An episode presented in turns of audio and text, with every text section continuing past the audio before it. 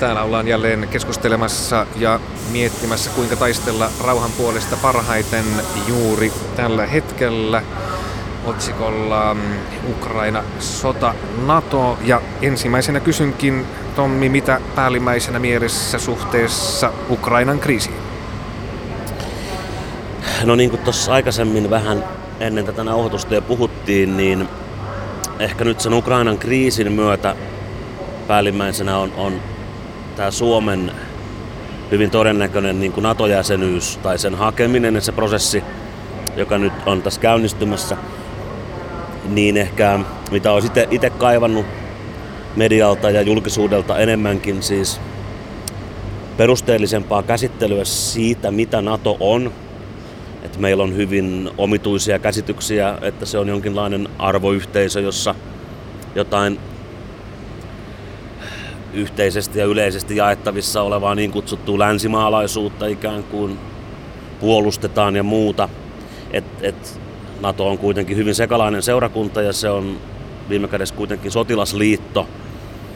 Ja tietysti kun Suomesta käsin asiaa tarkastellaan, että NATO on tämmöinen jonkun turvan tuoja, jonkun semmoisen perustavan tason turvan tuoja, niin sitten mahdollisesti hyökkääjää vastaa, kun, kun, kun ikään kuin myös niin kuin pääoman etujen palvelijana, niin mun mielestä nämä on semmoisia keskeisiä seikkoja sen NATO-kysymyksen kanssa, mitä niin kuin valtajulkisuus ei juurikaan näytä käsittelevän, että siksi tietysti totuusradio, joka jo lähtökohtaisesti on niin kuin myös kapitalismi kritiikin ja, ja vastaavien asialla, niin siksi tämä tuntuu olennaiselta tässä yhteydessä nostaa esiin, että, että NATO on kuitenkin pääoman palvelija viime kädessä. Ja niin kuin historiasta muistetaan, niin kommunismia vastaan perustettu ja siksi ehkä niin kuin, että, että nämä periaatteessa aika itsestäänselvät tai ilmiselvät näkökulmat on, on loistanut poissaolollaan jopa siis tämmöisestä vasemmiston, vasemmistolaisesti suuntautuneesta NATO-kritiikistä, niin on tietysti vähän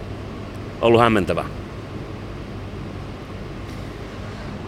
Minkälaisia tunnelmia on ollut seuratessa tätä, tätä Suomessa käytävää NATO NATO-keskustelua, miten luonnehtisit sitä ja, ja mitä, mitä siitä puuttuu?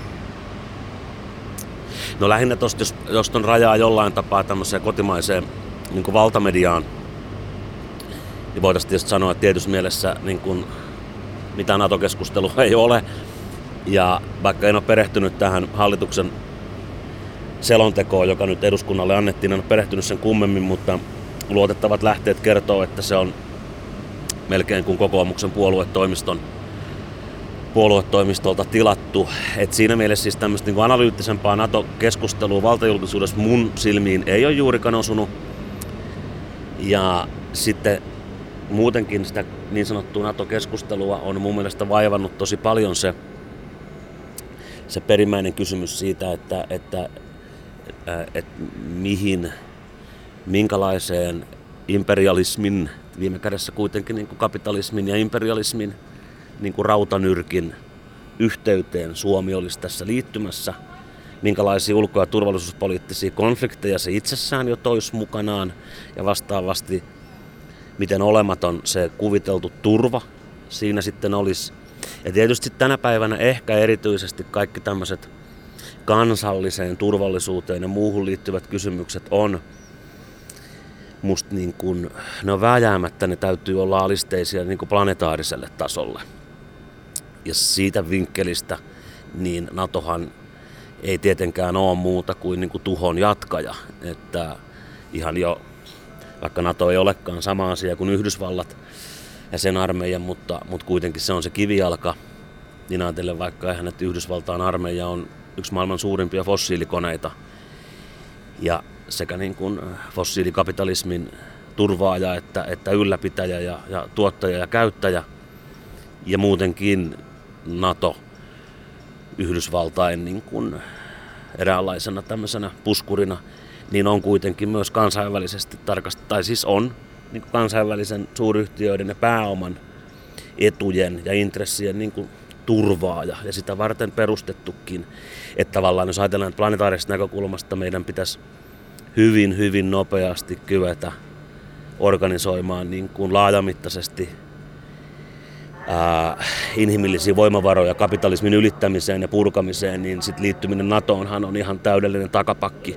Ja Naton voimistuminen on, on takapakki suhteessa tämmöisiin tosi oikeisiin ja vaativiin kysymyksiin. Ja, ja sinänsä tietysti on ihan sillä militarismin nousun tasolla, mitä pelkkä NATO-puhe Suomessa jo niin kuin ruokkii ja näin, niin mä en näe siinä muuta kuin jatkuvaa niin kuin tuhon, tuhon kierrettä. Että et itse en ole niin kuin varsinaisesti kuullut mitään todella kestävää perustetta sen puolesta, että Suomen valtiona tulisi liittyä NATOon. Niin miten, jos harrastetaan vähän tulevaisuusennustusta, niin mitenkä, minkälaisia tulevaisuuksia näet um, Suomella, joka liittyy NATOon ja, ja Suomella, joka ei liity, liity NATOon? No tällainen kuin, se planetaarinen taso on tietysti, pitäisi olla aina tässä se mun nähdäkseni se oikea tulokulma, mutta tämmöiseltä kansalliselta tasolta, ulko- ja turvallisuuspolitiikan tasolta, niin jos ei liitytä NATOon, niin mä näkisin, että Suomi, Suomen kansainvälinen pelivara, liikkumatila pysyy entisellään tai laajenee. Suomi voi näyttää toisenlaista rauhan mallia, toimii välittäjänä, kenties sopii käytännön puolustusyhteistyöstä ja tämän kaltaisista niin kuin vaikka Ruotsin kanssa tai muuta, mutta ehdottomasti, eli et, et, et, pysymällä Naton ulkopuolella, Suomi sellainen pelkästään sillä, että pysyy Naton ulkopuolella, niin tarjoaa ainakin niin kuin mahdollisuuden jollekin toisenlaiselle vaihtoehdolle. Ja Suomen niin kuin tosiasiallinen kansainvälinen merkitys rauhan rakentajana – ja tässä mielessä niin kuin vasemmistolaisen rauhan eetoksen, jos näin voi sanoa, niin, niin ajajana, niin, niin silloin musta Suomi olisi huomattavasti, sanon varsinaisessa mielessä huomattavasti itsenäisempi ja, ja kykenevämpi toimia tälläkin tavalla ja, ja jopa näyttää esimerkkiä muulle maailmalle. No nyt pahalta näyttää, että Suomi liittyy NATOon, niin no nämä aikaisemmin sanotut niin kuin riskit tai ylipäänsä, että liitytään sotilasliittoon, joka kuitenkin on Yhdysvaltain ja kapitalismin palveluksessa, on itsessään tietysti radikaali virhe.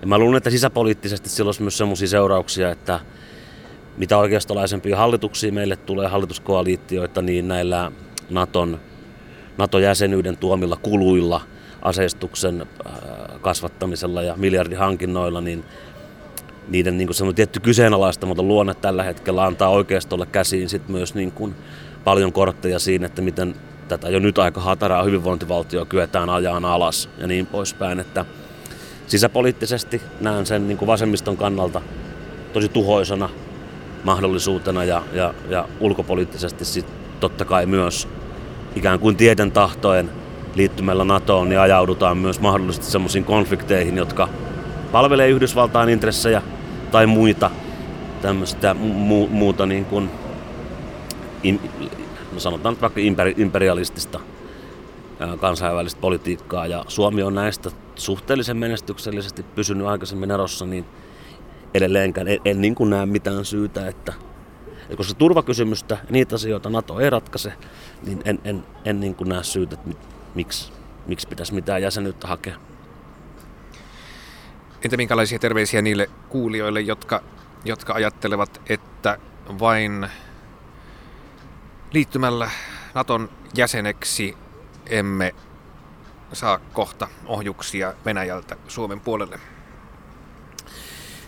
Niin, mikä tuossa aikaisemminkin toki sanoin, niin, niin, niin sen suuntaista, että ää, vähänkin analyyttisemmat ää, tota, lähteet on aika yksilitteisesti sille kannalle, että tämä Venäjän ja Ukrainan välinen sota – joka on juuri niin tuomittava kuin, kuin se täytyykin olla, niin se ei ole millään välttämättömyydellä, se ei, niin kuin, siitä ei ole mitään suoraa linkkiä Suomen ja Venäjän väleihin.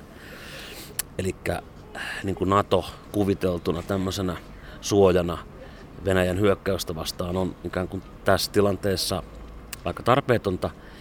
Ja siksi varmaan tiettyjen intressipiirien, niin kuin, tiettyjen piirien intressissä onkin, että tätäkään näkökulmaa ei käsitellä, vaan pyritään ikään kuin kiirehtimään NATOon ja, ja, ja unohtamaan niin kuin tämän kaltaiset seikat, että, että mä näkisin niin, että mitään sellaista turvaa Venäjän hyökkäystä vastaan Suomeen NATO ei tosiasiassa tarjoa, kun minkälaisena sitä meille niin kuin valtajulkisuudessa kaupitellaan lähtien ihan näistä kaikista viidennen artiklan epäselvyyksistä ja soveltamisalasta ja kaikesta sellaisesta, mutta, mutta niin kuin ihan periaatteen tasolla ja, ja oikeasti ne isot ongelmat, jotka tuleva, lähitulevaisuudessa koko planeettaa odottaa, niin NATO on niiden suhteen kaikin puolin väärä ratkaisu. Onko meillä vaihtoehtoisia globaaleja kerhoja vai pitääkö ne rakentaa? No ehkä tuossa määrin, kun niihin NATO vertautuu tai tämmöiset vastaavat globaalit kerhot, niin ikävä kyllä ei, ei taida olla, että se on niin se on jotain sellaista, mitä pitää sitten niin luoda ja tehdä, mutta sellaistenkin uusien verkostojen ja vaikutuskanavien ja yhteisten niin kestävämpien elämänmuotojen rakentamiseen pyrkivien niin yhteenliittymien rakentaminen sellaisenaan käy jo mun nähdäkseni vaike- entistä vaikeammaksi, kun liitytään tämmöisiin massiivisiin imperialistisiin sotilasorganisaatioihin.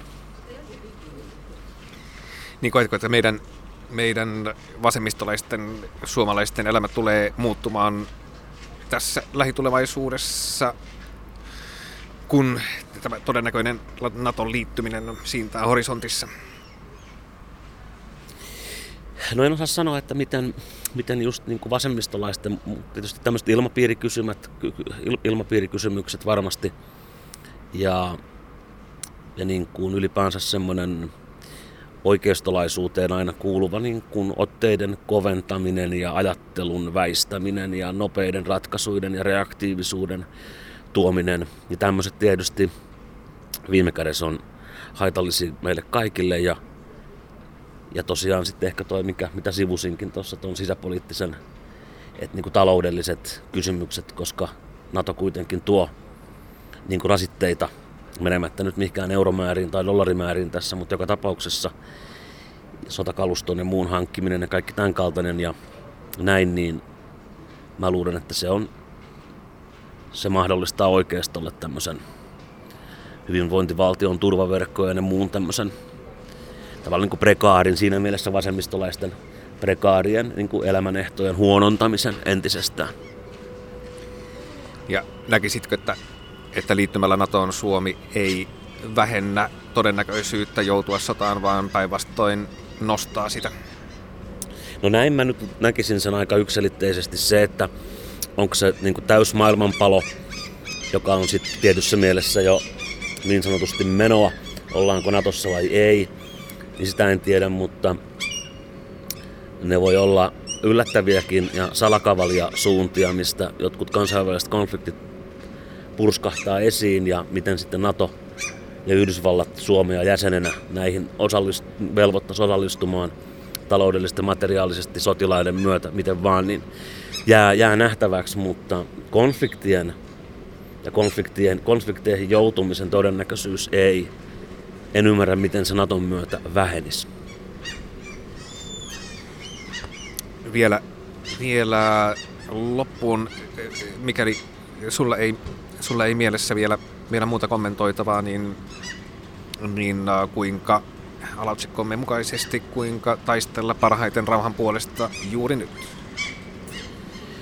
No kyllähän se tietysti sananmukaisesti tuntuu, tuntuu, tuntuu niin kuin rauhoittavalta ja, ja aika niin sanotusti aseettavalta siinä mielessä, että miten, miten taistella, mutta, mutta varmaan niin kuin keskittymällä niin kuin entistä enemmän niin kuin todella, todellisiin tärkeisiin asioihin ja olla luovuttamatta. Siis koko ajan sinnikkäästi pyrkii tekemään asioita niin, että uusia elämänmuotoja ja uutta kokemuksellisuutta syntyy ihmisten ja muiden olioiden välille taiteessa ja ja, ja, ja missä niin kuin tahansa, ettei antaisi ikään kuin tämän sodan ja tämmöisen militarismin nousun ja tämän varjon niin kuin ikään kuin mitätöidä meidän muita elämänalueita ja tehdä jotenkin, ettei me ruvettaisi tai suostuttaisi olemaan juuri niin avuttomia kuin tämmöinen sotatilanne sinänsä, sinänsä niin kuin indikoi, vaan että, että tämmöisten vaikeuksien keskellä niin entistä enemmän vaan asioihin, jotka tuottaa meille elämänvoimaa ja, ja merkitystä ja iloa.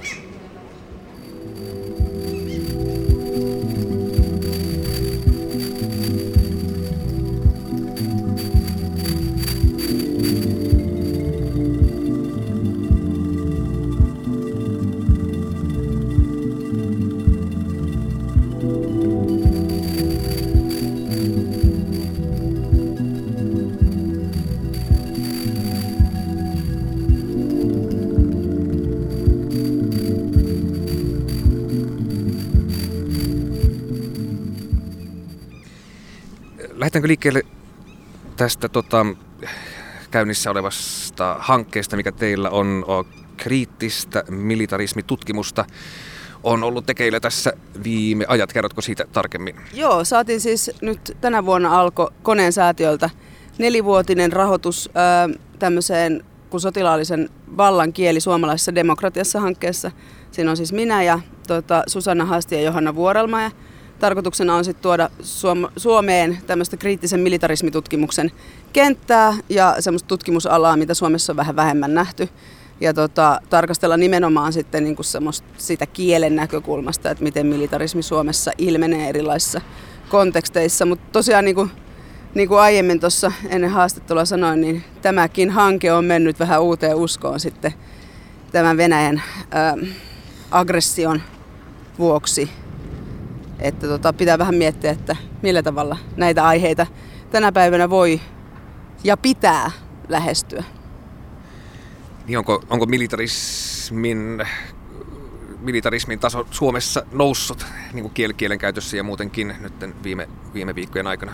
No kyllä ehdottomasti tietenkin, että, että mä oon monta kertaa sanonutkin tässä nyt viime aikoina, että Putin kyllä militarisoi koko Euroopan ja, ja Suomen siinä samalla, että, että tota, kyllähän se tapa, millä tavalla sotilaallista vallasta puhutaan ja millä tavalla ää, puhutaan siitä, miten kriisit ratkaistaan, niin on hyvin paljon nyt tietenkin näitä vallitsevien olosuhteiden pakostakin niin muuttunut siihen suuntaan, että puhutaan aseellisesta vallankäytöstä niin kuin ensisijaisena ratkaisuna kriiseihin ja konflikteihin ja erimielisyyksiin. Että, että sitähän se militarismi on, että priorisoidaan sitä sotilaallista vallankäyttöä ja aseiden käyttöä ratkaisuna näihin meidän turvallisuusongelmiin tai kysymyksiin. Että sitten äh, tavallaan Suomen militarismin historia tai militarismin historia Suomessa, onko siitä, voiko siitä sanoa jonkunlaista tiettyä yleiskatsausta?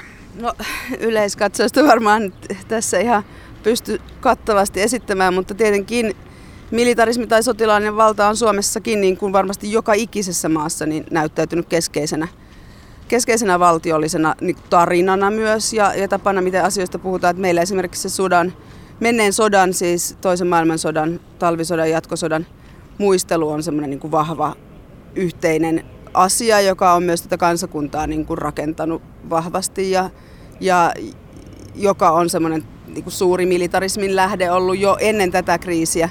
Ja, ja sitten tämä tietenkin asevelvollisuusarmeija ja, ja tota, melko suuret sotavoimat ja, ja tämmöinen niin muiston ylläpitäminen, joka nyt sitten tietenkin tämän tilanteen myötä sitten ehkä se militarismi kaikkein vahviten näkyy nyt sitten tässä, voisi ajatella tässä NATO-keskustelussa ja NATOon liittymisestä käytävässä keskustelussa Suomessa. Että tota, mä en tiedä, että onko Suomi nyt mitenkään niin kuin erityisesimerkki siitä, että miten militarisoitunut yhteiskunta on, mutta, mutta hyvin harva yhteiskunta mitään muuta on, että kaikissa yhteiskunnissa sitä sotilaallista valtaa jollakin tavalla korostetaan ja sillä on semmoinen tietynlainen erityisasema yhteiskunnassa, että, että sen kritisoiminen tai siihen kriittisesti suhtautuminen on monesti aika vaikeaa ja sille on pieni, pieni tila sille puheelle, sille kriittiselle puheelle sotilaallista vallasta ja sen erityisasemasta.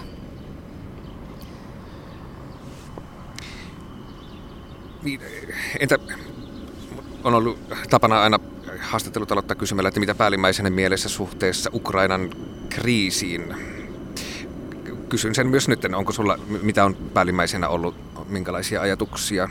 No se on semmoinen juttu, mikä varmaan niin kuin ihan kaikilla tässä maassa ja varmaan monessa muussakin Euroopan maassa varsinkin, niin on, on semmoinen, joka tietenkin muuttuu ihan sen tilanteen mukaan. Et ensimmäisenä oli ihan suoraan sanottuna valtava tyrmistys ja, ja ihan sellainen järkytys. Et pohja meni aika monelta asialta, johon on uskonut ja luottanut ja toivonut, että, että asioista pystyttäisiin sopimaan ja että tämmöistä hirveyttä ei tarvitsisi niin oman elämän aikana nähdä. Se toki muuttuu koko ajan näiden tilanteiden mukaan ja, ja tota, tällä hetkellä ehkä niin kuin mielessä on valtavan siviilien kärsimyksen ja humanitaarisen kriisin lisäksi myös sitten ehkä tämä tilanne, että mihin tämä johtaa. Tilanne, jossa kukaan ei tiedä, mitä tämänhetkiset ratkaisut myöhemmin tulevaisuudessa tarkoittaa. Eli tämmöinen tosi usein mulla päässä pyörii tämmöinen ajatus siitä, että monilla ratkaisuilla, joita tälläkin hetkellä tehdään ja pohditaan, niin kukaan ei voi niinku niiden lopputuloksia tietää, että monella asialla on jossain käyttää englanninkielistä termiä, niin unintended consequences, eli siis tämmöisiä äm, lopputulemia, joita ei ole ollenkaan ehkä välttämättä osattu ajatella. Ja niin kuin tämäkin tilanne osoittaa, niin tämä koko tilanne, niin ei tätä nyt kovin moni osannut ennustaa, että, että mihin tämä menee. Ja, ja niin kuin ne reaktiot eri, eri tota, tapahtumiin on, on hirveän arvaamattomia. Ja ollaan tämmöisessä tosi arvaamattomassa ja, ja jotenkin niin kuin vaikeasti ennustettavassa tilanteessa. Että, et, sitten taas näiden asioiden tutkijana niin tosi paljon on vaivannut se, että et hirveän vähän on jotenkin niin kuin semmoista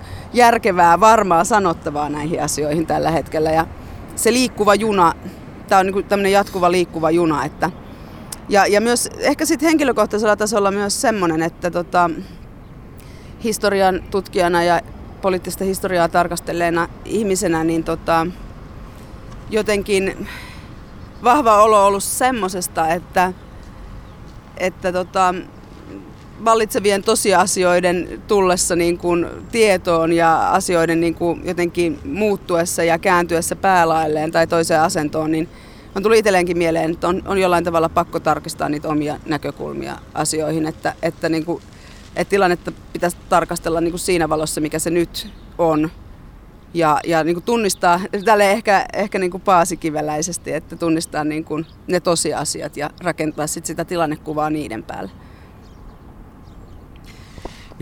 Millä mielin olet seurannut nytten sodasta käytävää uutisointia ja yleistä keskustelua Suomessa tämän, tämän kriisin aikana? No semmoinen päällimmäinen, mistä mä kirjoitin vieraskynänkin, niin kuin sanoin, että on sodan kuvien tutkija nimenomaan ja siis sen, että minkälaista kuvastoa sodasta öö, julkaistaan mediassa. Se on ollut se mun leipälajini ja siitä on väitellyt. Niin tämä sota on kyllä todella vahvasti muuttanut siis sitä. Ja tota, me ollaan nähty valtavan paljon tämmöistä niinku veristä ja, ja tosi brutaalia kuvastoa, joka on välitetty meidän nähtäville ja, ja sitten sitäkin varten, että se vaikuttaa meidän tunteisiin ja, ja arvioihin tästä tilanteesta. Niin sitä mä oon niin tässä paljon paljon tarkastellut nyt sitä kuvastoa ja siitä meinaan kyllä jonkin verran kirjoittaakin varmaan nyt, kun tilanne hieman rauhoittuu.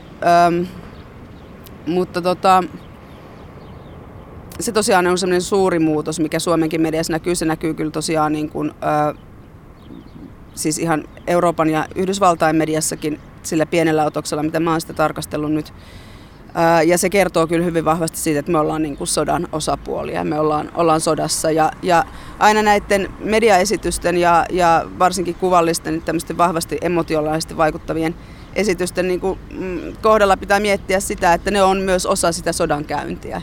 Ja, ja ne luo sitä kuvaa siitä sodasta ja, ja niitä käytetään sodassa molemmin puolin rintamaa, myös niin kuin strategisesti. Ja propagandasana on semmoinen, mitä ihmiset kovasti niin kuin kavahtaa, mutta tota, propagandalla tässä kohtaa tarkoitan sitä, että se on sellaista, sellaista aineesta, jolla kerrotaan tarinoita, jolla, jolla vaikutetaan. Ja se kuvasto ainakin sitä vahvasti on. Ja onhan se siis vallitsevien tosiasioiden valossa, niin asioista on ollut myös pakko puhua eri tavalla. Että, että tämmöinen niin kuin valtavan raskas, vanhanaikainen sota, maasota, Euroopan ytimessä, niin kyllähän se niin kuin on järkytys. Kyllä se on muuttanut niin monta asiaa, että, että on vaikea sellaista jotenkin selkeää kuvaa saada siitä, että miten, miten tässä tulisi toimia tai mitä tässä pitäisi tehdä. Että se niin kuin epävarmuus on kanssa yksi semmoinen fog of war, niin kuin Karvon Clausewitz sitä kutsuu, eli tämmöinen sodan sumu, niin se, se tässä vaikuttaa tosi vahvasti, että on vaikea nähdä selkeästi selkeästi äh, tietenkin nähdään ne tosiasiat, mitä tapahtuu, mutta jatkuvasti on semmoista strategista vaikuttamista esimerkiksi Venäjän puolelta, että sanotaan toista, tehdään toista. On näitä false flag äh, operaatioita aika selkeästikin tällä hetkellä ollut, että syytetään toista siitä, mitä itse ollaan tehty ja näin. Ja, ja tässä on niin kuin hirveän suuren tämmöisen informaatiotulvan keskellä ja sitten siitä yrittää haarukoida jotain, jotain järkevää. Et sitä, se mulla on niin päällimmäisenä mielessä, että jos joku sanoo, että miten tässä pitäisi toimia ja mitä tässä pitäisi tehdä, niin se luultavasti valehtelee, koska, koska sitä ei oikein kukaan jollakin tavalla niin kuin varmasti voi tehdä, että se tullaan semmoiselle alueelle, missä sitä epävarmuutta ja, ja tota, semmoista liikkuvaa tilannetta täytyy sietää ja silti pitää pystyä tekemään jonkinlaisia ratkaisuja siinä tilanteessa. Niin mitä, luuletko, että nyt on, on, on enää mahdotonta semmoinen lähitulevaisuus, horisontti, että, että palataan tässä lähitulevaisuudessa ikään kuin takaisin, takaisin menneeseen normaaliin, vaan että, että näetkö, että tässä on nyt Euroopan poliittinen tulevaisuus on, on muuttunut pitkäksi aikaa? No kyllä se varmasti siis tulevaksi vuosikymmeneksi on muuttunut, jos ei pidemmäksi aikaa. Tämäkin on taas asia, mihin ei voi vastata, kun ei voida tietää, että kuinka kauan tämmöinen tilanne jatkuu, millä tavalla sota Ukrainassa menee, laajeneeko se, öö, mihin kaikenlaisiin asioihin se johtaa, minkälainen, siis kyllä se selkeää on, että luottamus Venäjään on niin voimakkaasti mennyt, että ihan ei voida palata kyllä pitkiin aikoihin semmoisiin ns-normaaleihin suhteisiin. Ja kyllä tämä varmaan on järkyttänyt myös ihmisten turvallisuuden tunnetta ihan niin kuin arjessa niin paljon, että on vaikea nähdä, että se ihan hetkessä unohtuisi, unohtuisi myös ihan tavallisilta, ns-tavallisilta kansalaisilta. Ja, ja tota, kyllähän se on tämä meidän niin sanotun yhteisen kansainvälisen turvallisuusinfrastruktuurin, kaikkien kansainvälisten sopimusten, sen, sen millä ollaan pyritty tämän tyyppisiä konflikteja välttämään, niin sen pohjan niin romuttanut täysin. Että, että kyllä tämä asettaa valtavia haasteita tuleville vuosille aivan vääjäämättä, vaikka sota loppuiskin pian, jota mä en välttämättä edes usko, että se tekee. Että et en mä näe tästä paluuta sellaiseen, sellaiseen normaaliin, missä, mihin me oltiin jollain tavalla totuttu, niin kovin helpolla. Että kyllä tämä on valtava mullistus siinä turvallisuusajattelussa, kansainvälisessä yhteistyössä, ihan tässä sotilaallisessa liittoutumisessa ja, ja suhteessa. Sitten Suomelle suhde Venäjään on to, totta kai ollut niin kuin tämän naapuruuden takia tosi keskeinen. Ja, ja, ja nyt tuntuu se, semmoiselta tosi vahvasti, että niin kuin sota monesti tekee, niin se, se on niin kuin harppaus taaksepäin. Et monessa asiassa ollaan menty niin kuin taaksepäin, ei eteenpäin, vaan palattu semmoisiin asioihin, joita me ollaan luultu, että me oltaisiin jätetty jo jollain tasolla taaksemme. Et, että tota, tähän tuntuu siltä, että tämä kuuluisi, kuuluisi jollain tavalla niin kuin menneisiin vuosikymmeniin tämän tyyppinen tilanne, mutta, mutta tässä se nyt sitten kuitenkin käsillä on. Onko sun mielestä mielekästä tässä tilanteessa verrata Venäjän toimia Yhdysvaltojen toimiin, muun muassa Irakissa? Ja pitäisikö tämä ottaa huomioon myös keskustelussa liittyen NATO-jäsenyyteen? Mun mielestä se eh, historiallisten tämmöiset analogiat ja vertaukset ei yleensäkään ole kauhean mielekkäitä, koska samanlaisina asiat historian vuossa eivät toistu. Totta kai asioista voi löytää analogioita ja samanlaisia, niin kuin, samanlaisia piirteitä ja näin, mutta jos ajattelee Yhdysvaltain käymiä 2000-luvulla käymiä interventionistisia sotia, niin kuin Irakia tai Afganistania, niin niissä mun mielestä ensinnäkin niin kuin suuri ero tähän on se, että niitä käytiin hyvin erilaisin perustein. Ja niiden perusteiden tämmöisen humanitaarisen hengen vuoksi niitä jouduttiin myös käymään hyvin erilaisilla keinoilla.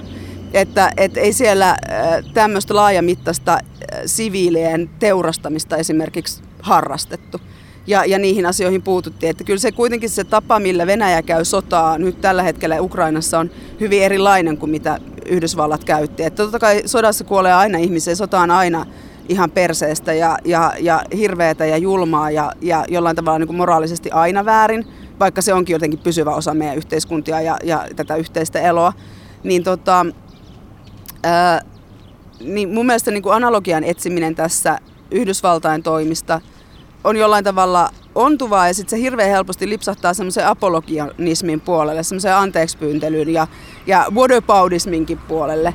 Että tota, on sotilasliitto ei se ole mikään kivojen setien niin kuin ompelukerho tai, tai mikään tällainen niin kuin kiva, kiva niin kuin rauhan kerho, mistä minä sitä monesti niin kuin nykyään tällä hetkellä suomalaisessa julkisuudessa esitetään, mutta ei se myöskään ole samantyyppinen niin kuin hyökkäyskoneisto kuin mitä Venäjän armeija tässä kohtaa on ollut. Et, että se, niiden niin kuin, tavallaan suora vertaaminen on hirveän ontuvaa ja sit se on myös jotenkin aika, aika vaarallista ja en, en tykkää siitä itse. En ole mikään Naton kannattaja ollut koskaan. Mä olen hyvin kriittisesti Natosta kirjoittanut ja Natoa hyvin kriittisesti katsellut itsekin. Mutta tuosta tota, analogiasta mä en niin pidä, että, että sitä verrattaisiin, niin kuin, tai että, että tämä syy tähän sotaan löydettäisiin Naton laajenemista tai siitä, että, että Ukraina olisi halunnut suvereenina valtiona jossakin aikavälissä niin kuin liittyä NATOon, niin, niin tota, mun mielestä on jo siinä kohtaa ontuva, että, että kyllähän suvereenilla maalla kuitenkin pitää olla myös oikeus tehdä omia turvallisuuspoliittisia päätöksiänsä, että, että, tota, että jos sitä niin kuin pidetään sen sodan syynä, niin ei se silti ole legitiimi syy sille. Ja sitten, sitten toinen juttu on se, että toinen juttu, mikä mun piti sanoa, niin mä unohdin sen jo. Mutta varmaan se tulee jossain vaiheessa. Niin, millä mielin olet seurannut tätä Suomessa käytävää NATO- NATO-keskustelua? No itse asiassa jollain tavalla niin kuin suurellakin mielenkiinnolla, mutta, mutta takavasemmalta. että tota, se, monesti sitä on nyt syytetty, että se olisi kauhean yksi äänistä ja että kritiikkiä ei saa esittää. Kyllä mun mielestä sille niin kuin asialliselle kritiikille olisi, sitä olisi voinut olla ehkä enemmänkin, mutta kyllä sille mun mielestä tilaa on ollut. Itteeni mua on häirinnyt se, että niistä Naton niin kuin huonoista puolista ei, ollaan kyllä puhuttu, mutta tota, sitten siihen keskusteluun on sekaantunut tämä tämmöinen, että, että niin kuin Naton laajeneminen olisi syy tälle sodalle. Tämmöinen Mersheimilainen näkökulma, jota useampi niin kuin vasemmistolainen tyyppi on väläyttänyt. Itsekin vasemmistolaisena itseäni pitävä, pitää, pitä, pidän, mutta tota niin, äm, mä niin kuin en hirveästi tykkää siitä, siitä, siinä tulee just tämä tämmöinen vertailu tai, tai tota, semmoinen syyn etsiminen jostain muualta, muualta kuin siitä tekijästä itsestään, että mikään hän ei pakottanut Venäjää tähän hyökkäykseen ja sitten että se on kyllä ihan oma, oma valinta, että ei kukaan ole niin kuin samanlaista voimaa heitä kohtaan käyttänyt. Ja sitten taas se, että, että jos me niin kuin ruvetaan selittämään Venäjän toimia nyt Naton laajenemisella, niin sehän ei edes ole Venäjän itse ulos ää, artikuloima ainut syy millään tavalla, vaan heillähän on, he ovat aivan avoimesti kertoneet, Putin itsekin omin sanoin näissä kirjelmissään ja puheissaan jo, jo niin kuin aika kauan sitten, että heillä on halu palauttaa tämmöinen imperiuminsa ja, ja ne rajat, jotka, jotka joskus Neuvostoliitolla on ollut, ja, ja niin kuin palauttaa se status quo sellaiseksi suurvalta, suurvallaksi, minkälaiseksi hän kokee, että Venäjä kuuluisi kuuluisi olla, että tota, se ei pelkästään sillä, se ei niinku tyhjene siihen NATOon kuitenkaan. Et sinänsä se on häirinnyt mua, mutta siis to, toki olisi, olisi kiva, että tässä keskustelussa tuotaisiin esiin niitä Naton oikeita huonoja puolia.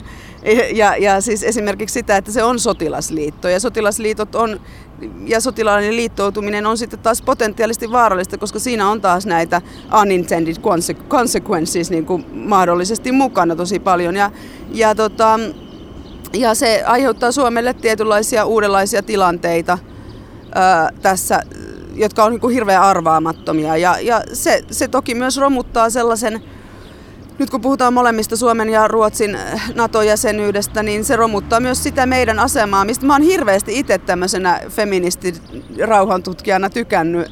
Että me ollaan oltu tämmöinen jonkinlainen niin kuin rauhan ja, ja, ja tota, erilaisen tekemisen, erilaisen maailmanpolitiikan katsomuksen niin kuin jonkinlainen alue.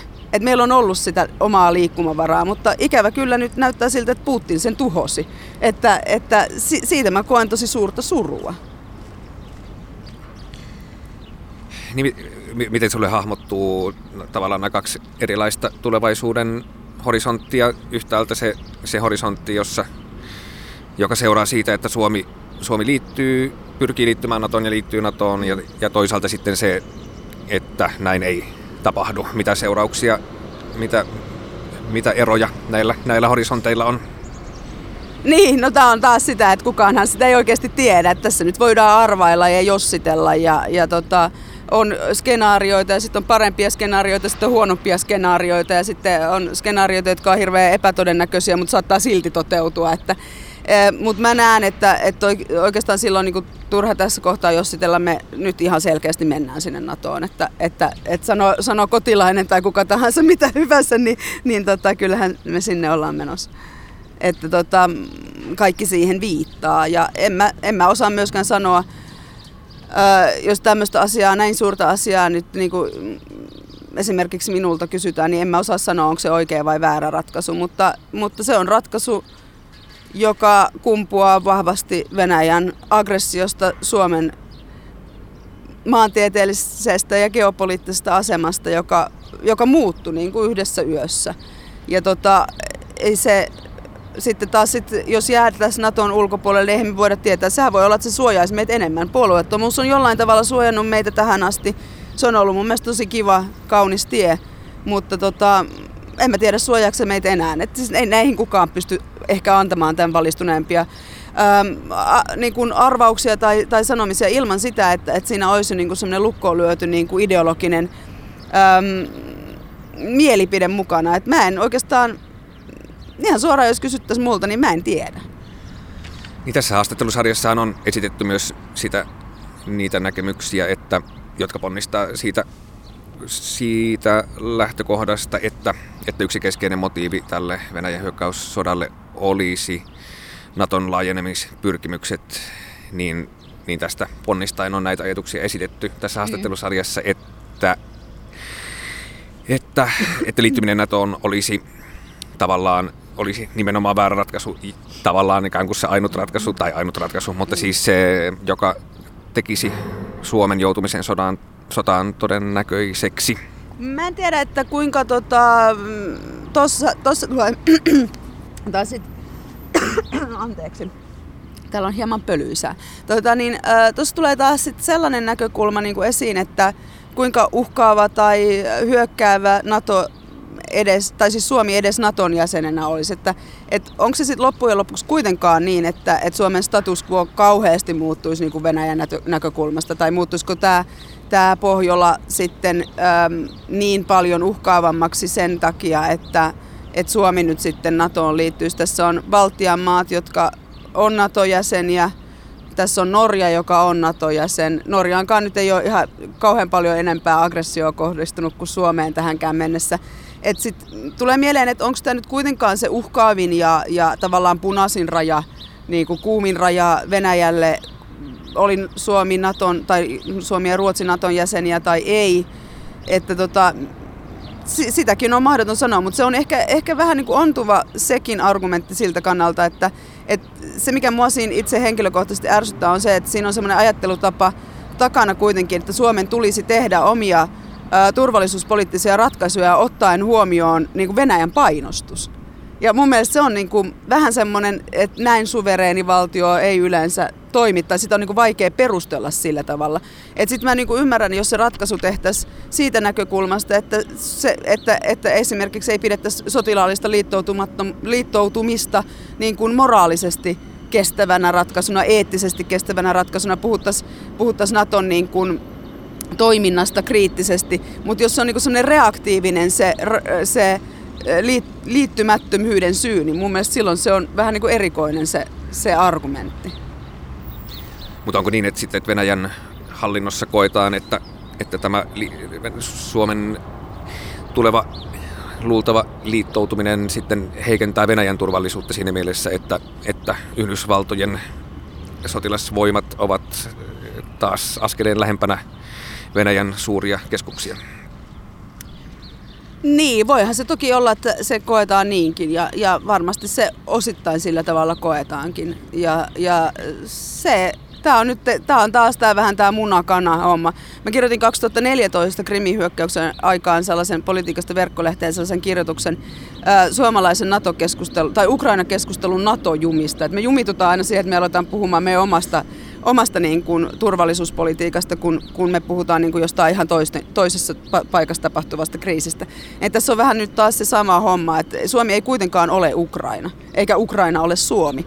Ja, ja Suomen ja Venäjän suhde on hyvin erilainen kuin Ukrainan ja, ja meidän historia yhdessä on myös hyvin erilainen, vaikka siinä samanlaisiakin piirteitä on. Että, että näistäkään ei voi niin kuin, tavallaan vetää sitä analogiaa, että, että, niin kuin, että jos äh, Ukrainan pyrkimykset liittyä NATOon jonkun mielestä nyt olisi ollut se syy niin kuin Ukrainan sodalle, jota mä en itse allekirjoita, ei se ollut pelkästään se, siinä on paljon muutakin, niin tota, se ei silti välttämättä tarkoita sitä, että jos Suomi liittyisi NATOon, niin, niin Venäjä, meinasin sanoa Neuvostoliitto, niin, niin hyökkäisi Suomeen. Nämä on, niinku, on semmoisia, että pitäisi jotenkin mun mielestä erottaa näitä keskusteluja toisistaan ja pitää niinku kirkkaana mielessä, että, että, että mistä me puhutaan ja minkälainen, minkälaiset esimerkiksi Suomen ja, ja, ja Venäjän välit on ja kuinka hyökkäävä nyt se mm, esimerkiksi Yhdysvaltain läsnäolo täällä on, sitähän me ei tiedetä, minkälaista se tulisi vielä olemaan, minkälaisia nämä sopimukset on, minkälaisia tällä hetkellä valmistellaan. Että sijoitettaisiko tänne ydinaseita, mitä on esimerkiksi sanottu, että ei ilmeisesti. Tehtäisiin niin kuin ei ole Norjaankaan tehty. Et se myös niin kuin liittyy, riippuu hirveän paljon siitä, että miten se niin kuin tilanne kehittyy ja, ja tota, myös, myös sit siitä, että miten tämä miten tämä sota laajenee ylipäätään nyt niin kuin esimerkiksi Moldovaan, laajeneeko se siitä eteenpäin ja, ja näin, ja että miten siihen sitten reagoidaan NS-lännessä tai, tai Naton piirissä. Että nämä, niin kuin, kaikki on, niin kuin mä sanoin aikaisemmin, tämä on niin kuin semmoista palapeliä ja liikkuvaa junaa, että, että ainakaan meikäläisen niin kuin näillä pienillä resursseilla niin ei, ei ole hirveän helppo tehdä, tehdä mitään kovin pitäviä niin kuin, skenaarioita. Niitä varmasti tehdään tuolla puolustusvoimissa tietystä näkökulmasta. Mutta sitten, äh, niin kuin sanoin, että siihen NATO-jäsenyyteen niin kuin suhtautuminen pitäisi suhtautua niin kuin mihin tahansa suvereenin maan äh, ratkaisuun, o, omaan ratkaisuunsa, eikä, eikä niin, että, että mietittäisiin sitä, että, miten, että tykkääkö Venäjä siitä vai ei. Onko ymmärtänyt oikein, että Venäjän hallinnosta on heitetty tällaisia ajatuksia ilmoille, että kukaan ei ihmettelisi Yhdysvaltojen aggressiivisia toimia, mikäli toinen valtio tai suurvalta tai suurvallaksi itsensä mieltävä taho toisi Meksikoon tai Kanadaan ohjuksia tai, tai tavallaan tällainen uhka olisi olemassa, niin miten suhtaudut tähän tämä on tähän taas, väitteeseen? No tämä on taas tämmöinen niin analogia, jota ei oikein voi tehdä, koska ne tilanteet ei ole samanlaisia. Mutta kyllä mä, niin kuin, jos joku toisi äh, vaikka Meksikoon nyt sitten aseita tai ydinaseita, jota nyt NATO ei ole kai käsittääkseni Ukrainaan tuonut, niin, tota, niin, ähm, niin kävisikö Yhdysvallat silti tämmöiseen niin kuin erittäin brutaaliin maasotaan? Siinä on hyvä kysymys. En voi tietää. Miten, palatakseni vielä mieleen jäi tuosta Suomen militaristisuudesta mm. aikaisemmista keskustelun aiheesta a, a, a, mm. mieleen. Se, että itse on Itsellä on sukua Saksassa ja sitten on käynyt usein joulukuita viettänyt Saksassa ja palannut joulukuun aikana mm. Saksasta Suomeen ja sitten huomannut vaikkapa Prismaan käydessäni tällaisia kauniisti katettuja kirjapöytiä, joissa on sotaan positiivisesti mm. suhtautuvia kirjasia myynnissä, joka on aina jotenkin vähän sydän alassa mm. kylmännyt, koska sitä taas Saksassa suhtautuminen sotaan mm. on kovin erilainen, tavallaan päinvastainen. Ja se olisi täysin mahdoton kuvitella, että siellä supermarketissa nähdään neutraalisti tai positiivisesti mm. sotaan ja omaan sotamenneisyyteen suhtautuvia kirjasia, niin, niin voiko tästä vetää johtopäätöksiä, että onko, onko Suomi vai onko, onko Suomi poikkeuksellisen militaristinen maa vai onko Saksa poikkeuksellisen tämän lähihistoriansa tähden antimilitaristinen? No siis sehän on ihan niin kuin fakta, että, että historiansa takia ja toisen maailmansodan lopputuloksen ja si, siinä tehtyjen hirveyksien ja niistä Saksan kantaman niin kuin syyllisyyden ja, ja tota, siellä tehtyjen, sen, sen perusteella tehtyjen ratkaisujen valossa, niin Saksa on erityisen antimilitaristinen maa ollut. Jollain tavalla se on kyllä Naton jäsen, mutta, tota, niin, niin, mutta sehän on ollut niin osa sitä sen tavallaan demilitarisointia jollakin tavalla, että siellä ei ole niiden omia joukkoja niin paljon. Mutta joka tapauksessa se sodan lopputulos ja se sodan muistelun tapa on näissä maissa, Suomessa ja Saksassa, äärimmäisen erilaista, vaikka, vaikka tota, ja, ja se näkyy esimerkiksi siinä, että meillähän ei kovin usein sanota ääneen, että Suomi oli liitossa Natsi-Saksan kanssa. Se on semmoinen asia, mistä ei puhuta. Meidän, meidän sotahistoriaan liittyy paljon sellaista tapuluonnetta. Siitä puhutaan hyvin niin kuin tämmöisen itse asiassa jotenkin niin kuin tavallaan sen yksittäisen sotilaan tämmöisen kunnollisuuden ja sen, sen sotilaan niin kuin tämmöisen, ää, nyt kun eilen oli esimerkiksi veteraanipäivä, niin, niin kuin tämmöisen semmoisen narratiivin kautta, mistä on, niin kuin, mitä on hirveän vaikea lähteä esimerkiksi kritisoimaan, koska sitten sanotaan heti, että etkö sinä arvosta sitä uhria, jota veteraanit ovat, ovat antaneet. Ja sitten taas toisaalta siinä on myös tämmöisiä niin kuin ihan oikeita taustoja, että Suomihan ei ollut niin kuin talvisodassa hyökkäävä, vaan, vaan siis meitä kohtaan hyökättiin. Ja, ja sitten Saksa oli tämä hyökkäävä valtio, joka kuitenkin oli sit se niin mahti siinä sodassa ja sen selkeästikin aloittaja myös. Siinäkin oli kyllä taustalla tietenkin tämmöisiä samanlaisia asioita, että joku kokee itsensä uhatuksi, haluaa vahvistaa omaa valtaansa ja tämmöinen militaristinen logiikka lähtee niin semmoinen pyörre viemään asioita eteenpäin ja imee mukaansa kaikki muutkin. Tässä on tässä meidän tällä hetkisessä tilanteessa on hirveän paljon semmoista samaa. Mutta siis tuohon palataksemme, että näihin kirjapinoihin ja siihen Suomen tavallaan semmoiseen sotarakkauteen. Tämä kirja, mikä meiltä tulee tota, ensi vuonna ulos, niin sen työnimi on ollut Miksi Suomi rakastaa sotaa. Se voi olla, että se nimi tässä tulee vaihtumaan vielä, mutta tota, ja alaotsikkona on kriittisiä katsauksia suomalaiseen militarismiin. Niin tota, Suomessa on tämä sotamyytti ja tämmöisen kunnollisen sodan myytti ja, ja tämmöisen tota, puhtaan sodan myytti, niin se on tosi vahva ja meillä tykätään lukea sitä sotahistoriaa myös semmoisessa niin sankarillisessa näkökulmassa. Ja tota, se on kiinnostava ilmiö ja sota on semmoinen tätä kansakuntaa yhteen hitsannut tarina myös.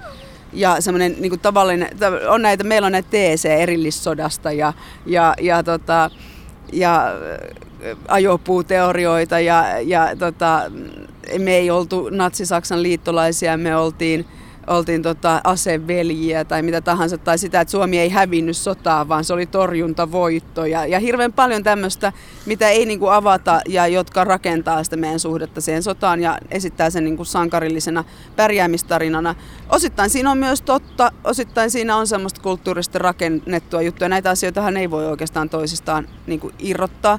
Mutta kyllä Suomella on, kaikilla mailla varmaan on omanlainen suhteensa, suhteensa sotaan. Ja Suomessa se näkyy näissä isänpäivän sotakirjoissa ja sotahistorian tietynlaisessa kaanonissa, jota mä sitten itse haluaisin kovasti, että meillä niinku tarkasteltaisiin eri tavalla ja kriittisesti. Ja on sitä kyllä toki tehtykin.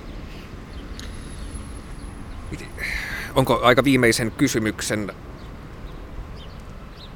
Joo, äh, Eli viimeisenä kysymyksenä esittäisin äh, ohjelmasarjan alaotsikon mukaisesti, että kuinka taistella rauhan puolesta parhaiten tällä hetkellä. Apua, pistät aika pahan. Mä en tiedä, toi taistelu rauhan puolesta on niin kuin, se on yleensäkin aina aika hankalaa. Ja se, että miten sitä niin kuin voisi tehdä kyllä mun mielestä tota, kriittinen ja, ja semmoinen selkeä näkökulma, jotenkin semmoinen tosiasiat tunnustava, mutta myöskin asioihin kriittisesti ö, suhtautuva, niin se on aina paras, parasta rauhantyötä jollain tavalla. Ja sen kysyminen, että miksi näin on, miksi tämä on näin. Ja, tota, ja myös niin kuin niihin omiin toimiin, oma, niihin asioihin, jotka tapahtuu lähellä, niin niihin niin kuin sellaisen etäisyyden ottamisen pyrkiminen. Se ei tällä hetkellä ole kauhean helppoa. Tällä hetkellä militarismista puhuminen on todella hankalaa. Ja, ja se monesti niin kuin jopa näyttäytyy helposti sellaisena jonain niin kuin veneen keikuttamisena tai jopa niin kuin puuttinismina tai jonain, mitä sen ei tietenkään pitäisi olla. Rauha on sellainen pyrkimys, mitä pitäisi niin kuin tehdä kaikista vahvimmin silloin, kun sota on kaikista lähempänä. Mutta tota, se, että minkälaisia niin kuin jotenkin konkreettisia toimia nyt pitäisi tehdä, niin, niin se onkin vähän vaikeampi sitten.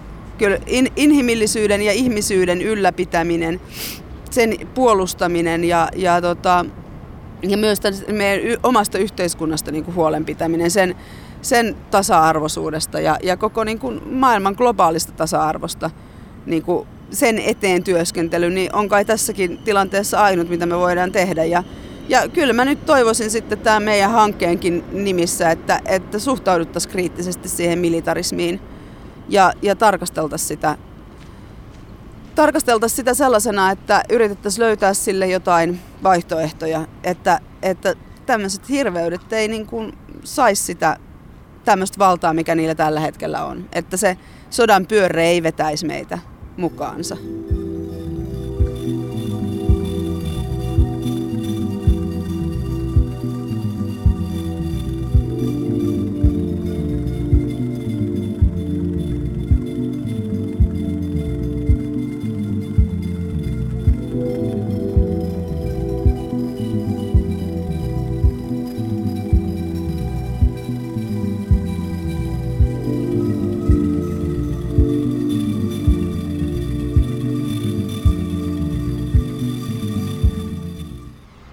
Mites, mitä, mitä tunnelmia koit, kun sait multa viestin, että, että irtoisiko puheenvuoroa, haastattelua, kommenttia otsikolla Ukraina, sota, NATO ja kuinka taistella parhaiten rauhan puolesta juuri nyt? No ilahduin. Oli kiva, että kun tuntuu siltä, että on vaikea, vaikea tota, ehkä tässä tilanteessa löytää semmoista hyvää alustaa jotenkin pyörittää niitä omia keloja, niin tuntui siltä, että tämä on niin kuin oikea paikka siihen. Ja sitten on, oli tota kiva, että, että tulin mieleen, koska tota, en tietysti ole mikään niin kuin konfliktin tutkija tai mikään tällainen, mutta, mutta siis jotenkin on kyllä olen näitä aiheita kuitenkin niin kuin jotenkin seuraillut. Ja sitten tuntuu siltä, että siinä on jotain semmoisia niin ihan omaankin osaamiseen liittyviä puolia siinä asiassa, mitkä, tota, mitkä liittyy jotenkin semmoiseen niin kuin, tavallaan siihen vähän jotenkin siihen, että, että, mulla on jotenkin sellainen olo, että, että tässä ollaan siirrytty johonkin kuin uuteen vaiheeseen tai että on joku semmoinen, joku semmoinen niin kuin vibe shift ollut, että, että nyt tavallaan jotenkin puhe ää, jotenkin semmoisesta niin militarismin puolesta on niin kuin jotenkin tosi, tosi ok ja se on tosi niin kuin uusi normaali. Ja sitten se aiheuttaa aika isoa semmoista niin kuin aversioa itselle ja miettii just sitä, että mitä, miten tässä tilanteessa voi niin kuin jotenkin artikuloida sen oman position, joka kuitenkin on niin kuin, niin kuin rauhan, rauhan puolesta ja sotaa vastaan ja asevarustelua vastaan ja sotaan valmistautumistakin vastaan jollain tavalla, koska, tota, koska se äh, historiallisesti on nähty, että se niin kuin johtaa niihin konflikteihin ja sotiin. Niin, miten, miten kysäsisin, kysäisinkö vielä, että mitä päällimmäisenä mielessä suhteessa Ukrainan kriisiin tällä hetkellä?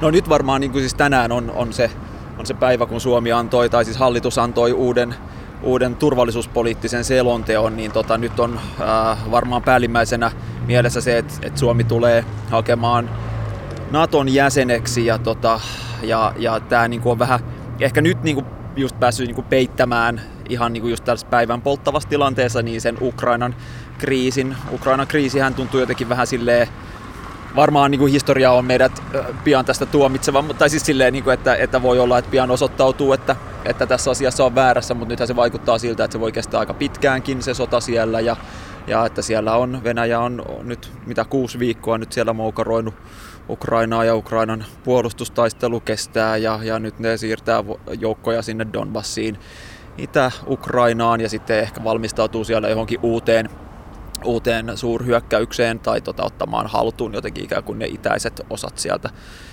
Donetskin ja Luhanskia, ehkä sen niin kuin sitten Mariupoli ja tälle, mutta se on vaan se niin kuin, tavallaan se tausta, mutta et, että niin, että nyt tuntuu siltä, että tällä hetkellä se niin kuin keskusteluavaruus, niin sen on jotenkin peittänyt se kyllä vähän niin kuin tämä tavallaan NATO-keskustelu tai se, että mikä on Suomen paikka ikään kuin tässä muuttuneessa turvallisuuspoliittisessa tilanteessa. Ja nyt se näyttää olevan se, että kaikki on sitä mieltä, että, että sen täytyy olla NATO onko mitä, mitä ajatuksia itselle suhteessa mahdolliseen NATOon liittymiseen? No, en, ehkä, ehkä nyt ei mitään hirveän jäsentymätöntä, tai siis hirveän jäsentynyttä, että pikemminkin vähän silleen, että nämä, nämä aatokset on vielä vähän niin kuin jäsentymättä, koska tota, NATO on ollut niin kuin helppo vastustaa viimeiset 20 vuotta, tai siis sille oman, niin kuin, oman semmoisen niin kuin tietoisen äh, ajattelun ajan, niin, niin on, on toki ollut niin kuin liittoutumista vastaan, mutta se on ollut semmoinen tilanne, että se on ollut aika easy ja niin kuin ne on, on löytynyt ne niin kuin ikään kuin kaverit siihen projektiin. Ja nyt on vähän semmoinen fiilis, että, että, niin kuin, että kaverit rupeaa joko kääntämään takkiaan tai sitten on myös semmoista, että, että, niin kuin, että kyllä mä myös näen sitä, että, että että on myös sellaista, että sitä Kremlin propagandaa myös jossain määrin, että se on tietyissä piireissä mennyt vähän läpi ja on semmoisia niin valitettavia vanhoja vasemmistolaisia tyyppejä, jotka, jotka on niin kuin siirtynyt just siihen niin kuin hyödyllisen idiootin asemaan, että niin kuin tavallaan että tässä tilanteessa on aika vaikea asemoida itteensä sen, sen kannalta, että mitä, mitä tavallaan niin kuin tämmöinen niin kuin aseista kieltäytyjän positio tavallaan olisi.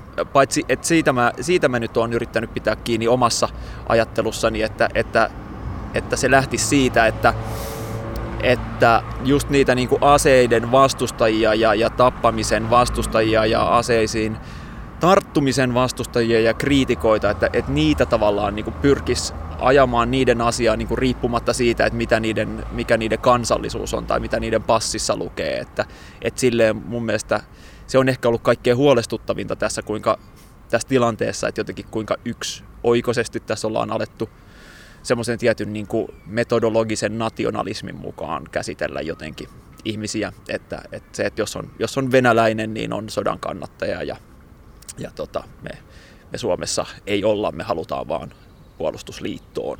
Esimerkiksi tämmöiset jakolinjat, niin, niin tota, on musta pitäisi kyllä, niin kuin, niitä pitäisi kritisoida.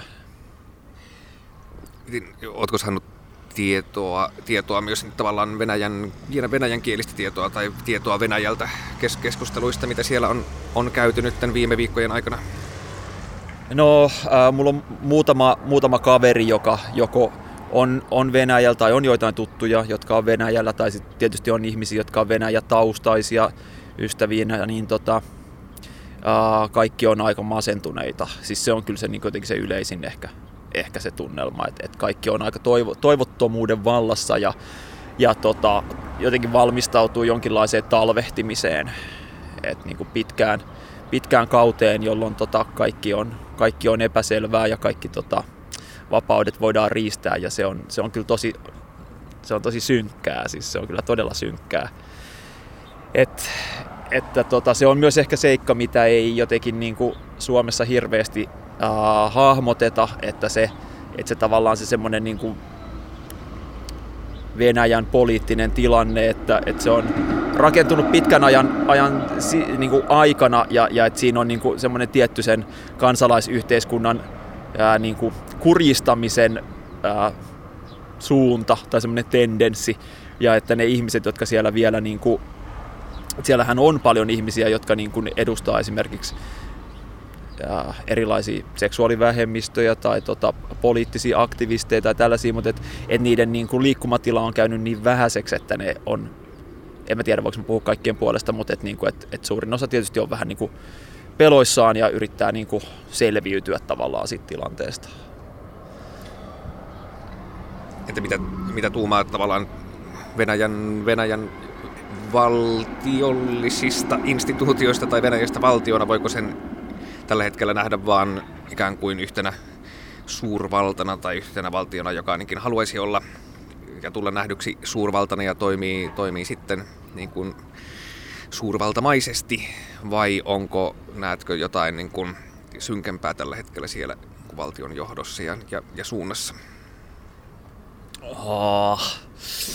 No joo, siis, joo, siis varmasti Venäjä haluaisi, että se tunnustetaan suurvallaksi ja se haluaa siirtää rajojaan niin kuin omavaltaisesti, mikä on niin kuin su, suurvaltapolitiikkaa niin kuin oikeastaan silleen, noin niin kuin pitkässä historiallisessa katsannossa varmaan on niin kuin nimenomaan sitä, että tietysti se venäläinen jotenkin imperialismi on aina perustunut siihen, että toisin kuin tämmöinen niin kuin länsimainen kolonialismi, niin se ei ole perustunut siihen, että hankitaan alusmaita kaukaa, vaan se on perustunut omien rajojen niin kuin ulottamiseen ja tavallaan semmoiseen niin kuin maantieteellisen hallinnan luomiseen.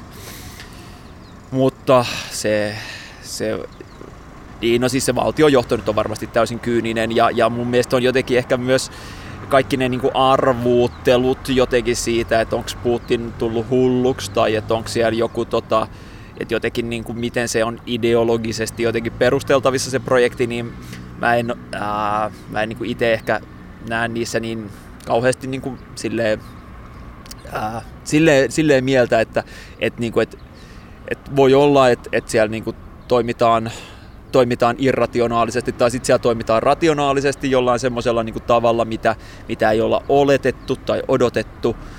Yeah hyvin kyynistähän se nyt tietysti on. Ja, ja siis tietysti se on niin täysin, täysin täysin tuomittavaa, että se nyt varmaan on niin sanottavaa ihan erikseen, että, että, tota, että, se, niin kuin, että se valtion toiminta on, niin kuin, se on niin rikollista ja että se on, niin kuin, se on täysin, täysin, väärin, täysin väärin kansainvälisiä sopimuksia kohtaan ja tietysti se on niin kuin tommoset, sotien aloittaminen ylipäätään, niin että onhan se täysin niin kuin epätoivosta politiikkaa ja, ja, ja, ja toivomme sille niin kuin pikaista loppua, mutta, mutta että nyt on ehkä vähän vaikea vielä sanoa sitä, että, oliko se, että kuinka iso tavallaan niin kuin väärin arvio ikään kuin Venäjän poliittiselta johdolta ja ikään kuin sotilasjohdolta toi koko projekti oli. Et nythän se näyttää ainakin niin kuin kansalaisten kannalta niin kuin tosi huonolta se tilanne, mutta on aika vaikea sanoa, että kuinka, mikä se tavallaan sen, niin kuin, sen niin kuin pyramidin, kuinka, kuinka tiukassa se pyramidin liima jotenkin on, että kuinka, kuinka niin kuin paljon niillä on repressiotoimia vaikka niin kuin takataskussa ja mitä ne voi vielä niin kuin tehdä,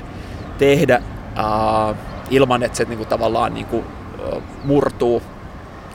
Ja, ja siitä varmaan sitten niin kuin, tota, kun, kun ne tota, ää, moi. moi. tota, ää, niin, niin. Mit, mitäs, joo, tota, tuttuja koirineen kulkee ohi.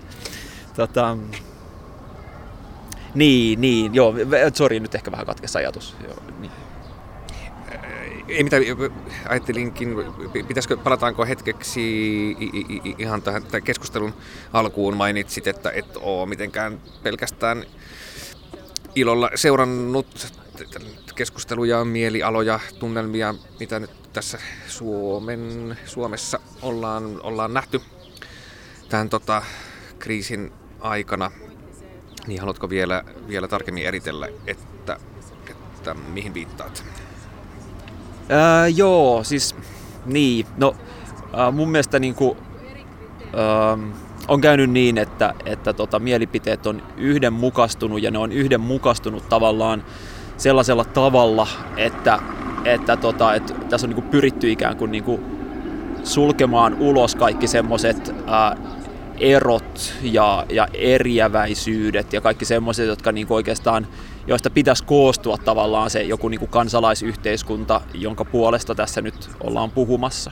Et mun mielestä se tavallaan niin kuin sodan logiikka on vähän niin kuin tarttunut, tarttunut niin kuin keskusteluilmapiiriin myös täällä.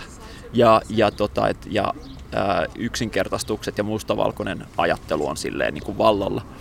Ja, ja musta se niin kuin, ja mä mietin tässä sitä, että, että varmaan niin kuin moni, tai siis että moni vaikka niin kuin mä just tänään otin osaa semmoiseen keskusteluun kaverin, vasemmistolaisen akateemisen friendin Facebook-seinällä käytyy keskusteluun tota, tosta, siitä YouTube-hitistä vuodelta 2018, missä tämä tota, tiedustelueversti Martti J. Mäki puhuu venäläisestä strategisesta uh, kulttuurista. Niin, tota, niin, niin tavallaan, että se on semmoinen, että jos sitä on YouTubessa katsottu nyt niin kuin nyt siinä on jotain miljoona 400 000 näyttöä sillä niin kuin yhdellä luennolla. Ja että niin kuin ihmiset imee siitä niitä ajatuksia siitä, että mitä on mitä tavallaan Venäjä on tai miksi se toimii nyt tälleen. Siis siitähän se tavallaan lähtee, että ihmiset haluavat niin kuin ymmärtää sitä, että mitä, miksi ne on ryhtynyt tämmöiseen niin kuin sotaan. Niin ne, ne sen, ää, anteeksi, Martti J. Kari, se on sen ihmisen nimi, Kari. Niin se Kari tota, esittää siinä siis, että, että tota, et se, niinku, siellä on semmoinen hirveä, hirveä määrä niitä slideja ja se käy läpi niinku Venäjän historiaa ja erittelee niitä eri tasoja, niinku mongolien vaikutus, aasialainen vaihe, eurooppalainen niinku Pietarin perustaminen ja, ja kaikkea tällaista. Ja sitten se niinku vetää sen jotenkin yhteen semmoiseen semmoiseen niin ikään kuin semmoiseen mentaliteettiin tai semmoiseen, niin kuin, että, että Venäjällä ää, niin kuin varastaminen ja korruptio ja tavallaan tämmöinen niin kuin strateginen totuus, vähän niin kuin tämmöinen orvelilainen kaksoiskieli, missä niin kuin asiat äh, muuttaa merkitystään, niin että nämä on niin kuin tavallaan normi ja että meidän on sen takia täällä niin kuin ikään kuin liberaalissa lännessä vaikea ymmärtää Venäjää, koska me toimitaan eri, eri kulttuurin pohjalta. Niin, tota, niin mun mielestä nämä on, äh, on niin kuin aika, aika, tota, aika semmoisia vaarallisiakin ajatuspolkuja, koska ne niin kuin perustuu semmoiseen tiettyyn niin kuin toiseuttamisen logiikkaan, tai siis semmoiseen toiseuttamiseen, missä me tehdään niin jotenkin siitä venäläisyydestä joku semmoinen asia, mikä me voidaan niin kuin jotenkin ottaa haltuun semmoisena, että, että ne toimii näin. Sitten siinä on eri syitä, mutta ne kaikki syyt tavallaan pelaa yhteen siihen, että siitä muodostuu semmoinen asia, mikä voidaan käsittää aika helposti semmoiseksi niin kuin korruption kulttuuriksi tai semmoiseksi kulttuuriksi, jolla, jossa niin kuin vältellään vastuuta. Ja, tota, ja, ja tota, toimitaan arvaamattomasti ja näin. Ja tämä siis tietysti tosi hyvin sopii yhteen sen narratiivin kanssa, että Suomen pitäisi nyt niin kuin länsiliittoutua ja mennä NATOon ja mahdollisesti, mitä kaikkea se sitten sisältääkin, mutta että tavallaan, että, niin kuin, että pitäisi niin kuin, tavallaan ottaa eroa siihen, siihen, niin kuin, siihen toiseen, tai niin kuin, että se pitää ensin konstruoida ja sitten se pitää niin kuin, nähdä niin kuin itselle ulkoisena. Se on mun mielestä niin kuin se logiikka, mikä siinä siitä on otettu, otettu siitä, tota, siitä luennosta ja, ja että se, niin kuin, se, on, niin, se on mun mielestä niin kuin vallalla oleva tavallaan niin kuin ajattelu. Entä, entä, entä miten näkisit, että, että asia todella on? uh, no, no siis asian todellinen tila voi olla vaikea, vaikea todentaa, mutta siis et mun mielestä niin tämmöisiä, niin narratiiveja vastaan olisi aina hyvä myös niin kuin miettiä semmoisia jotenkin niin kuin konkreettisia juttuja. Siis semmoisia, että ää, nyt, oli, nyt oli mielestäni tota, aika hyvä Sari Näreen kolumni, olikohan sunnuntaina Hesarissa, missä se puhui siitä, että kun se oli ää, naistutkijana vieraillut, mä en muista oliko se Moskova vai Pietari, mutta tota, tämmöisessä niin kuin, ää, niin kuin naistutkimuskeskuksessa. Ja tota, sitten se niin kuin mainitsee siinä, että joo, että nämä oli niitä niin kuin paikkoja, mitkä, mitkä tota, oli vielä 2000-luvun alussa pystyssä, mutta että, tota, et, et puhuttiin sitten sulkinen nopeasti, koska ne niin kun, tavallaan tuotti semmoista ajattelua, mikä oli Venäjällä niin kun, ikään kuin hajotti sitä niin kun niiden, niiden tota, semmoista niin kun tiettyä machokulttuurin ää, levittämistä, mikä, mikä nyt ihan varmasti on, on ollut osa sen tota, hallituksen tavallaan semmoista pyrkimystä, niin sitten tavallaan, niin että et jos me jotenkin, niin kuin, että jos unohdetaan se, että tässä on tämmöisiä niin valtiollisia toimijoita tai että on tämmöistä niin kuin politiikkaa, jolla, jolla niin kuin vaikka suljetaan jotain tutkimuslaitoksia ja näitä niin kuin instituutteja ja, ja kriittisiä tavallaan niin kuin tahoja, mitä Venäjällä ollaan ajettu alas 20 vuotta, niin niitä on paljon. Ja jos jotenkin niin ajatellaan, että, että ei niitä ole ikinä ollutkaan siellä, tai että se on joku venäläinen mentaliteetti, joka niin kuin estää ikään kuin tämmöisen kriittisen ja vaikka joku sukupuolten moninaisuutta korostavan ajattelun, josta niin kuin luontevasti tulisi niin kuin kritiikkiä sitä niiden machismoa kohtaan, niin, niin sit niin kuin palataan vaan semmoisiin kliseisiin, että venäläinen mies haluaa olla vahva ja venäläinen nainen haluaa olla uh, passiivinen ja miellyttää miestä. Niin kuin ikään kuin nämä jotain tämmöisiä niin kuin kansan piirteitä tai jotain semmoisia asioita, mitä, mitä tavallaan niin kuin ainakaan tuommoisen eh, ainakaan tommosen niin kuin suurvallan ollessa kyseessä, niin, niin, niin niitä ei niin kuin itsessään tavallaan niin kuin ole. se, on, se olisi ehkä se mun pointti, että, että, että, että niin kuin niitä ei tavallaan ole, niitä niin kuin voidaan konstruoida, niitä voidaan luoda, niitä voidaan niin kuin ylläpitääkin poliittisesti ja, tota, ja se, se repressiokoneisto, mikä siellä Venäjällä on, niin tekee juuri näin. Mutta se, niinku, se tämmöiset tahot ei koskaan pysty niinku vaikka kieltämään sitä, että, että siellä Venäjällä on LGBT ikään kuin yhteisö sen takia, että ihmiset, ihmisillä on niinku kokemus siitä, että ne ei sovi joukkoon tai että niillä on niinku kokemus siitä, että ne ei ole sitä, sitä niin kuin tämmöisiä, niin kuin, että, ne niin kuin valtiolliset tämmöiset kliseet, kulttuurikliseet, niin ne ei, ei koske niitä. Ja ne ihmiset voidaan vaientaa, mutta ei se tarkoita, että siellä on joku niin kuin ikiaikainen joku mongoliajan perintö, joka tarkoittaa, että valehdellaan ja tapellaan. Minkälaisia terveisiä lähettäisit niille, niille kanssa suomalaisillemme, jotka nyt sitten kokevat, että, että, että ollaan sitten Suomessa myös Suomessa on yksi kansa, Venäjällä on yksi kansa ja, ja sotainen mentaliteetti kasvaa ja se on ihan, ihan ok ja sille annetaan siimaa. No parasta tietysti olisi, jos, jos, tota, jos olisi jotain niin kontakteja yli rajan, mutta sitten kun ei ole, niin sitten tietysti se voi olla vaikea, vaikea saada niin kuin mitään äh, vasta näkemyksiä näille. Ja onhan se, ja on, onhan se niin kuin, tavallaan ollut semmoinen pitkän ajan juttu, että, että täällä ää, on, on koettu tavallaan varmaan historiallisista ja monista syistä, että, että kulttuurimme ovat niin kovin erilaisia.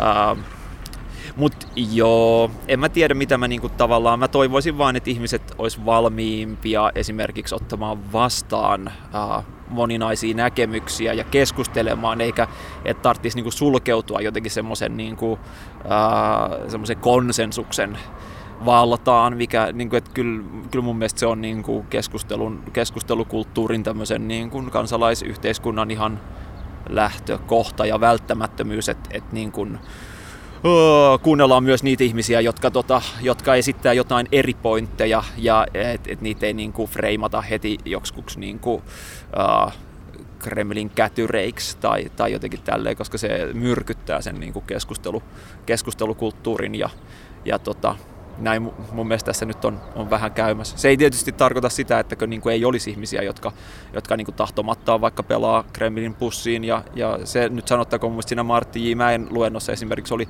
jopa ihan hyvä pointti, että, että se, että on jotain niin kuin, äh, äh, tota, Beckmanin kaltaisia hahmoja, jotka on niin, kuin niin, niin, niin kuin ilmiselviä tavallaan niin kuin, Venäjän propagandan levittäjiä, että se niin kuin jättää huomiota sen, että, että, että, että on myös ihmisiä, jotka, niin kuin, jotka tavallaan niin kuin osallistuu siihen sen niin kuin propagandakoneiston toimintaan haluamattaan tai ainakaan niin kuin sitä suoranaisesti haluten. Mutta joo, no, mutta se on asia erikseen. Se tavallaan on, niin kuin, on, on toinen pointti. Mun mielestä myös niin semmoisia se, semmoisia ihmisiä, jotka niinku kipuilee tavallaan nyt niiden juttujensa kanssa ja, ja historiansa kanssa, niin, tota, niin niidenkin kanssa pitäisi jotenkin pystyä niinku pyrkiä puhumaan, koska, koska tavallaan se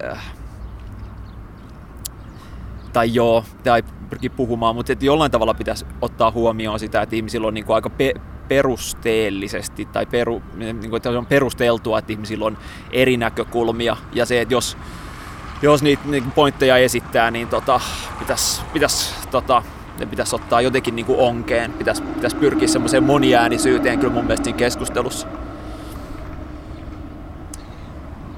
Haluatko vielä, vielä lopuksi heittää pienen, pienen tiivistelmäajatuksen vastauksena ohjelman aloitsikkoon, kuinka taistella rauhan puolesta parhaiten juuri nyt, vaikka Taina Rajanti vähän vähän hymyilikin tälle taistella sanan käytölle tässä yhteydessä, mutta kuinka edistää rauhaa, kuinka taistella rauhan puolesta parhaiten juuri nyt? Um, no, ehkä se, ehkä se, joo, se taistelu ei ole nyt niinku päällimmäisenä varmaan mielessä, mutta tota, mut, mut, mut, um, mun mielestä pitäisi niin kuin lähteä siitä, että, että niin kuin kaikki niin kuin nationalistiset narratiivit, niin kuin, että niihin suhtaudutaan aina niin kuin tosi, tosi kriittisesti ja ne tyypit, jotka niitä esittää, ne yleensä pääsee, pääsee tosi niin kuin helpolla niin, että ne, niitä niin kuin uskallettaisiin myös haastaa. Haastaa niin kuin siinä julkisessa puheen tilassa. ja, ja niin muistettaisiin tavallaan, että kaikki ihmis jotenkin kollektiivit, kaikki jotkut niin kuin määreet, jotenkin on, on aina, niin kuin, että ne koostuu moneuksista, ne koostuu semmoisista niin ihmisistä, jotka, jotka ei, ei tunnista itteensä siinä niin kuin kokonaisuudessa myös, ja, tota, ja että tämä pätee niin kuin myös, myös niin kuin Venäjällä, että ei, se, ei ole mitään semmoista. Itse asiassa ehkä niin kuin voisi jopa sanoa, että vähän pienä provona, että, että, että, että niin kuin tavallaan sen neuvosto, neuvostoajan perintönä se on niinku se, se, mitä niinku uskomaton määrä kulttuureja ja kieliä on niinku ihan vaan niinku vedetty sisään sen, sen niinku siihen valtioprojektiin, niin tekee siitä niinku luon, luonteeltaan tavallaan semmoisen, että, että siellä ei ole mitään niinku syvää myyttistä yhteyttä, jo, joka tota, nyt olisi alkanut tavallaan uhata länttä, että tämmöiset niinku, tämmöiset narratiivit kyllä mun mielestä pitäisi, niiden, ne pitäisi niinku haastaa aika määrätietoisesti.